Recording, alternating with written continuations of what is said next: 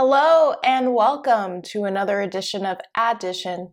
I'm your host, Addy Adewusi. I'm a product manager at Microsoft, a mathematician, futurist, tech optimist, artist, and creator, and I'm here every day, Monday through Friday, bringing you the news, the hot topics in tech, an update on the markets, some career advice, and let you know what I'm geeked out about this week.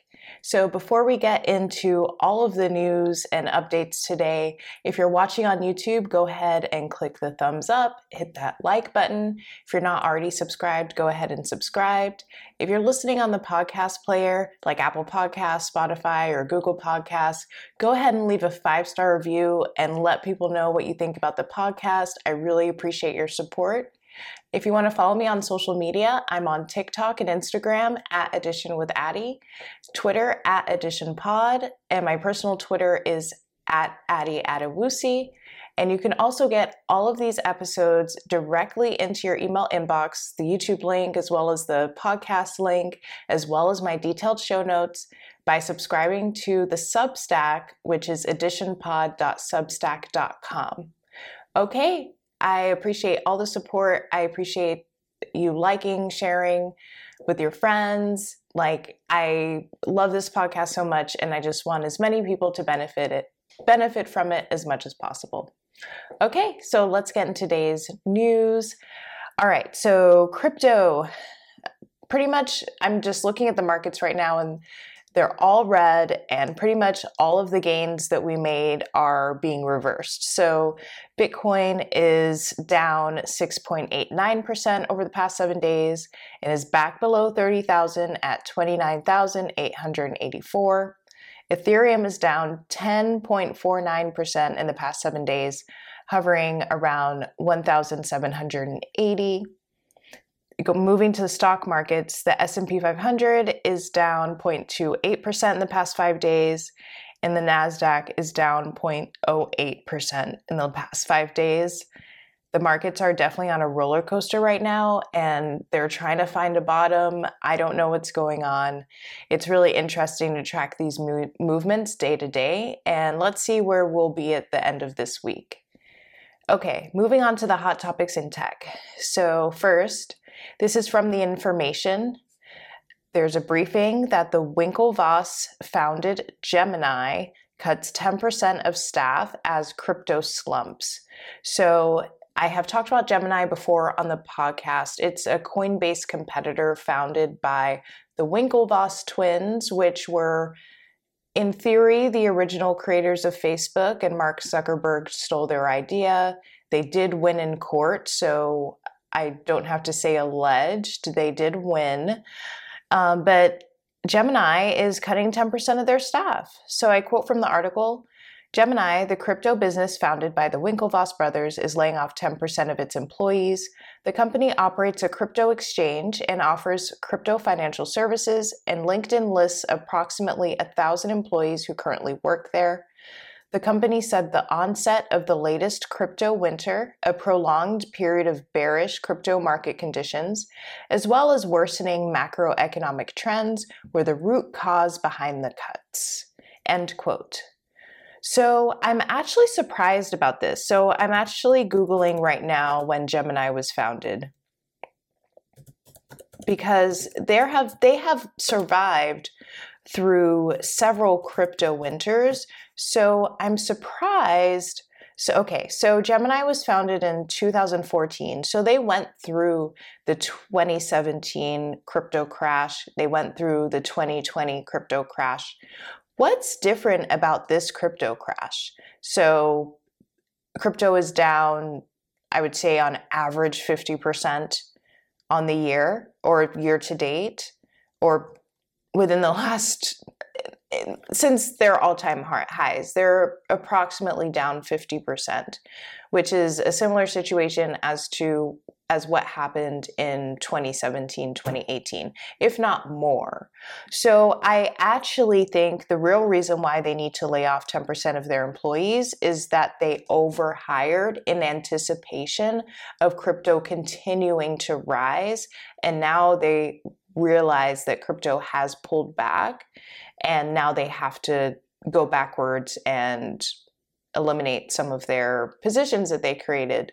So I would say this is bad management and forecasting as opposed to this really being the cause of the crypto.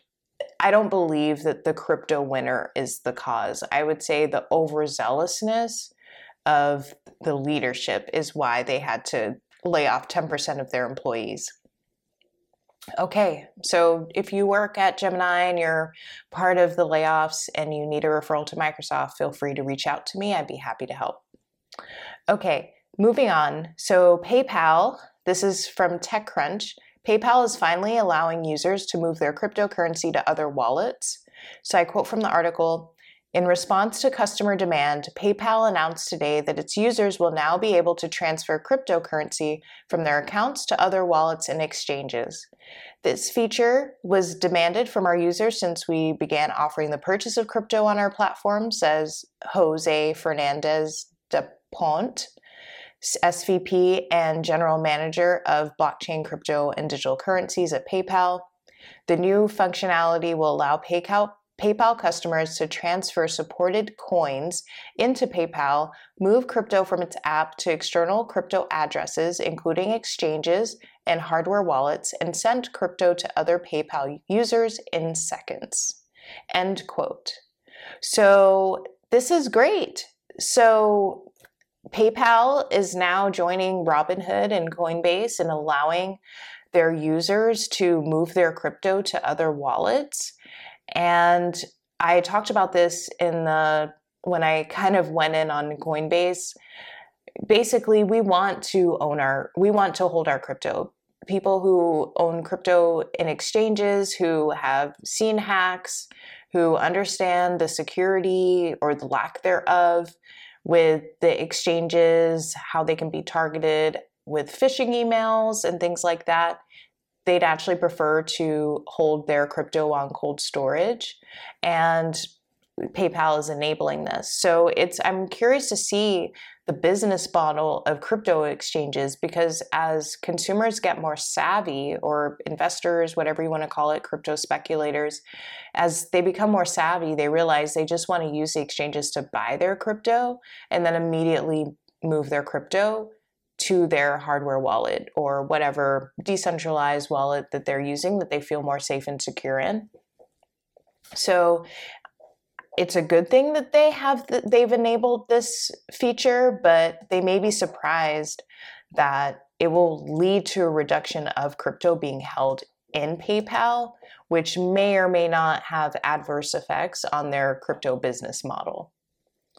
So, moving on. So, I try to stay away from politics on the show, but I have to talk about what happened with the EU. So, this is from The Verge.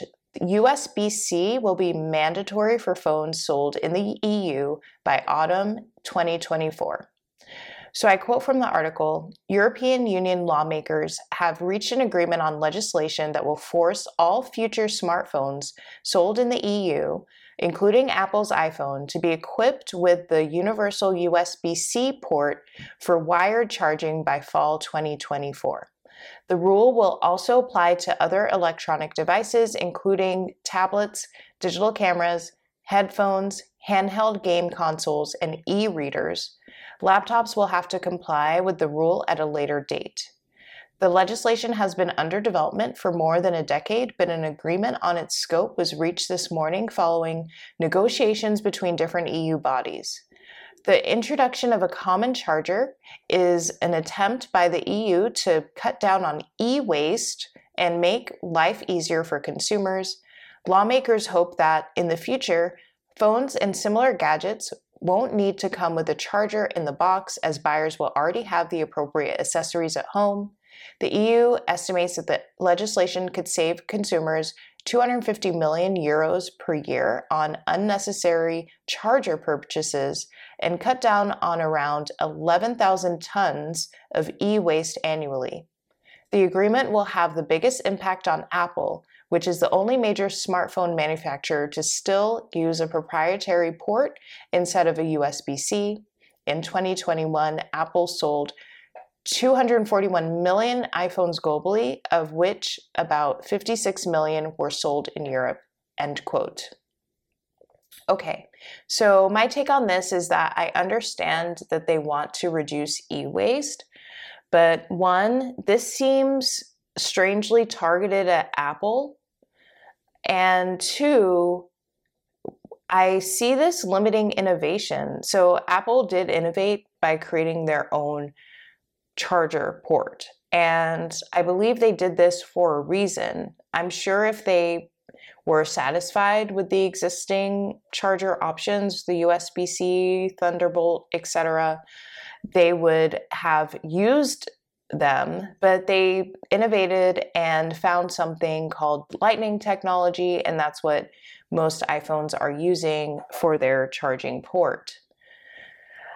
So now we have a situation where one nation or group of nations is dictating everyone else's access to technology, which makes me feel a little uncomfortable.